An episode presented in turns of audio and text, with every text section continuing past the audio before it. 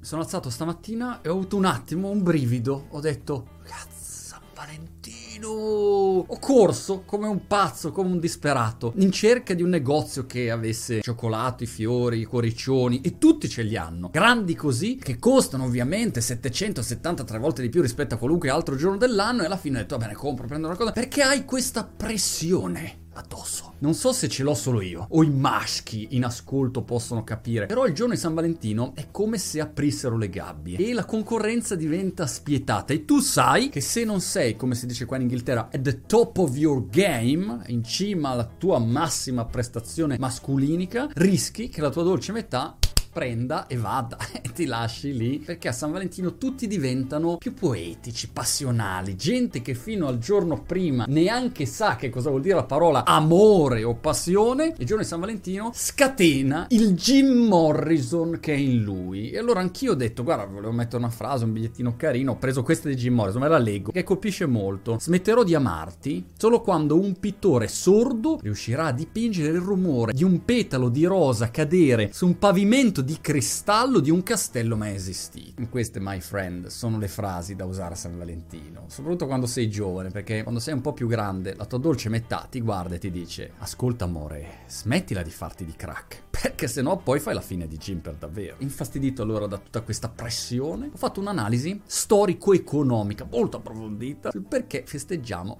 San Valentino e lo capiamo dopo la sigla. Love me tender, love me true.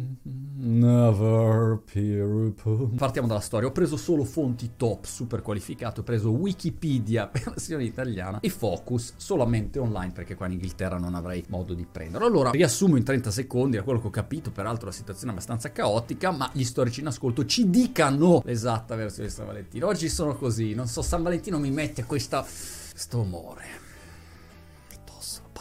In sostanza il 15 febbraio gli antichi romani festeggiavano questa festa che era molto torbida, c'era tutta la fertilità, ma le robe sono quelle sconce, hanno detto ragazzi basta, spostatela al 14, che qua non fa bello averla al 15. Siccome però il 14 si festeggiava però anche la morte di un martire, o che forse erano tre, o che forse non era nessuno e non è esistito nessuno, o che forse era soltanto l'inizio della primavera, insomma, alla fine hanno fatto tutto un bel pasciugo insieme e il 14 febbraio c'è sto San Valentino. Dopodiché, dagli antichi romani in avanti è stata sempre più popolarizzata, è entrata nella letteratura come giornata dedicata appunto all'amore, passione quelle cose lì. E all'inizio del Novecento, puntuale con la muerte, è arrivato tutto il mondo del business che ha detto: Caspita, signori miei, qua c'è da fare del business perché gli innamoratini in essere o in itinere, e qui vi do il latinorum del mio liceo classico, vogliono scambiarsi dei regalini. E ad esempio, negli Stati Uniti la National Retail Federation, qualcosa del genere, ha 18,2 miliardi di dollari spesi nella giornata di San Valentino, per cui è diventato poi un business planetario. Più è stata industrializzata anche la produzione di cartoline all'inizio del Novecento e più si è diffusa anche la festa di San Valentino e tutti adesso siamo a celebrare San Valentino. Questa è in sintesi la storia del perché festeggiamo San Valentino. Da persona di comunicazione mi sarebbe piaciuto venire qui e dirvi la verità è che lo facciamo perché Ferrero, Linde, le multinazionali del cioccolato si sono messe insieme e hanno partorito questa diabolica festa contro di noi innamorati. E invece no, sembra che non sia così, insomma. Poi chiaramente tutti l'hanno cavalcata nel tempo tempo, però ad oggi questa è la versione che mi sembra di poter riportare, ma se ne avete una migliore, postatela nei commenti. E nel frattempo, anche per quest'anno, with all of my heart, che diventa un cuore così a San Valentino, un cuore gigante,